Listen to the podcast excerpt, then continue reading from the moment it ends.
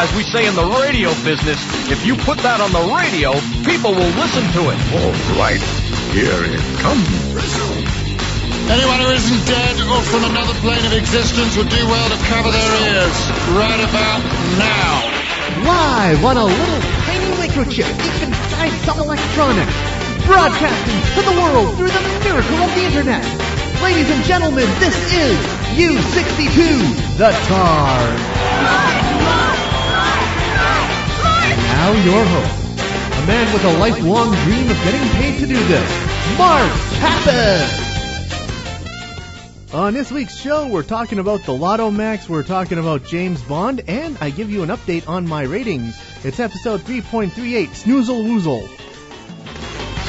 So sit back, relax, grab yourself some warm root beer and a towel that's oh so fluffy.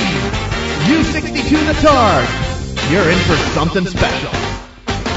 Enjoy the show. Good afternoon, ladies and gentlemen. Mark Kappas here, and welcome to this week's episode of the Targ. How are you doing? As always, as I record this, I am on the verge of excitement. I am on the verge of millionairehood, for I have purchased my Lotto Max ticket.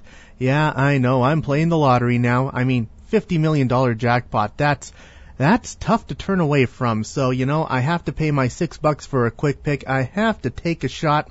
However, I must admit I do get kind of embarrassed uh, when I purchase my uh, lottery tickets, uh, mainly because you know of my upbringing. You know, in high school, my English teacher taught me that the lottery is actually a tool of oppression uh, because it offers false hope to the masses. He was definitely highlighted those segments when we read 1984 in class.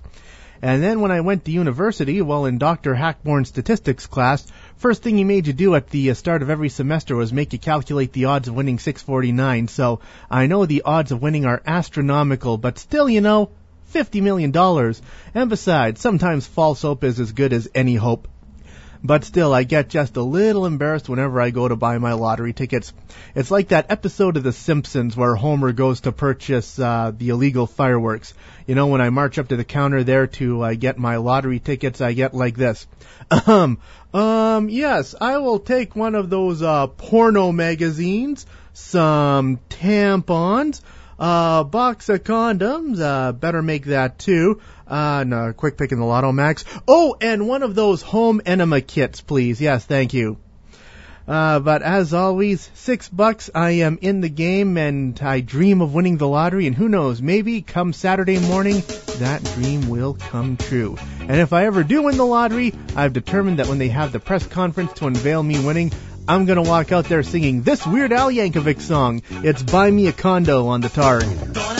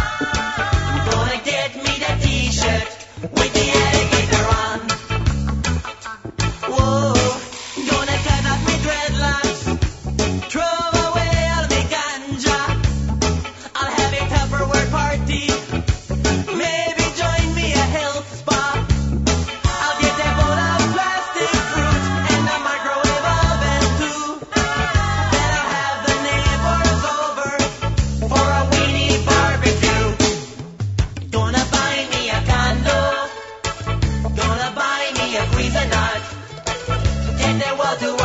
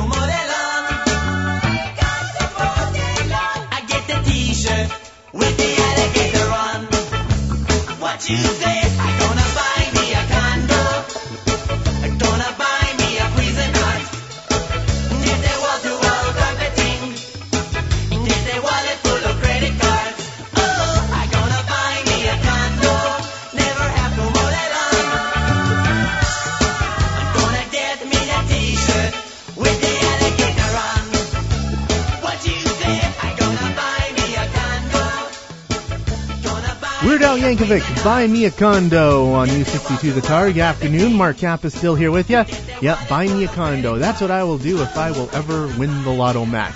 Or you know, I might also use some of that money and invest in a movie studio.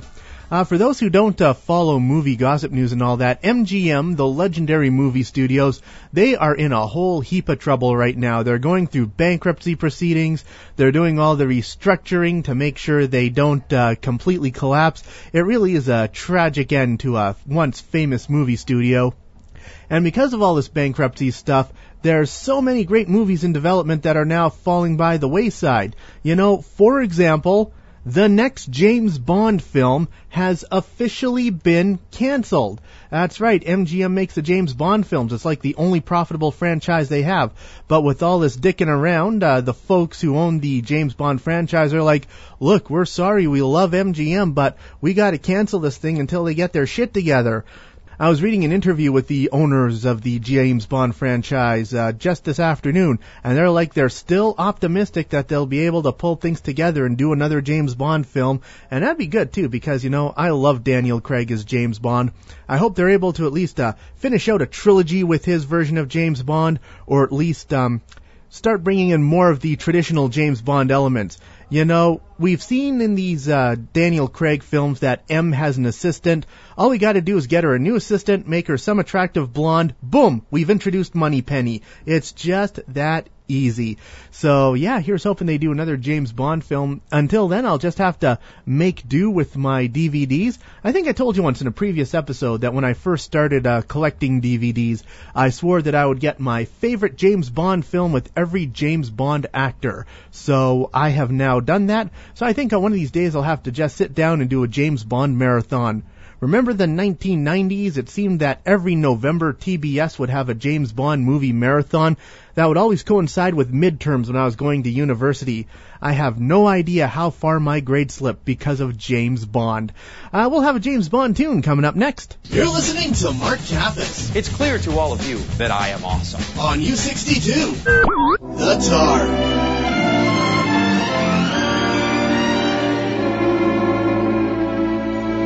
From Russia with love, I fly to you. Much wiser since my goodbye to you. I've traveled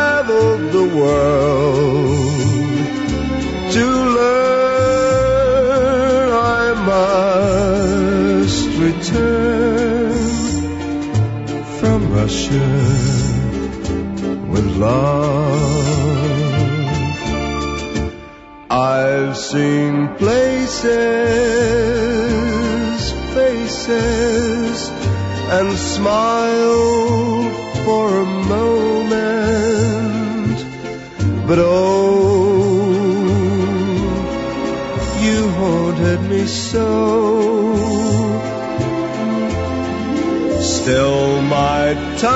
Tied, Young pride would not let my love for you show. In case you'd say no.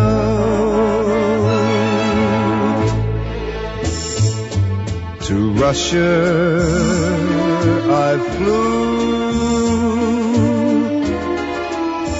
but there and then I suddenly knew you'd care again. My running around is through. I fly to you Russia with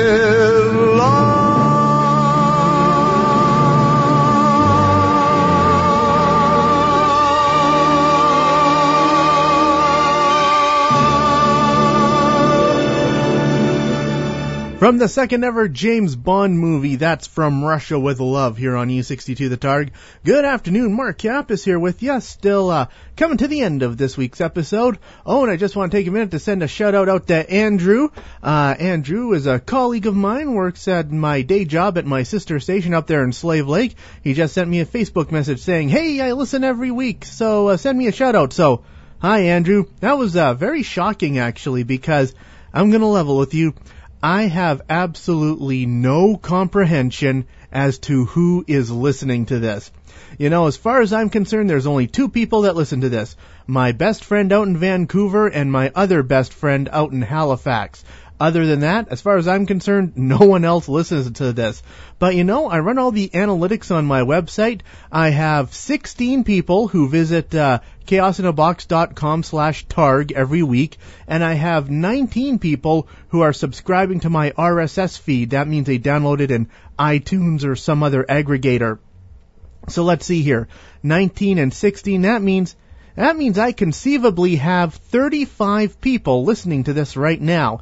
And all I gotta say is, who are you people?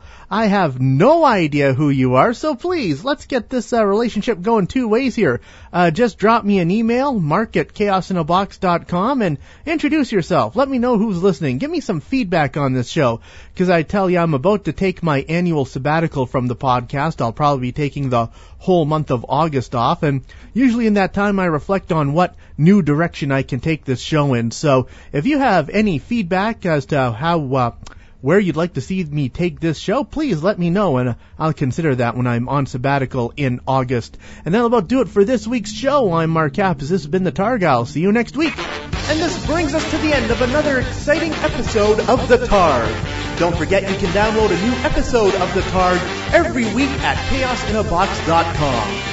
The Targ is written and produced by Mark Kappas under the watchful eye of 42 Star Wars action figures. The Targ is a Chaos in a Box production.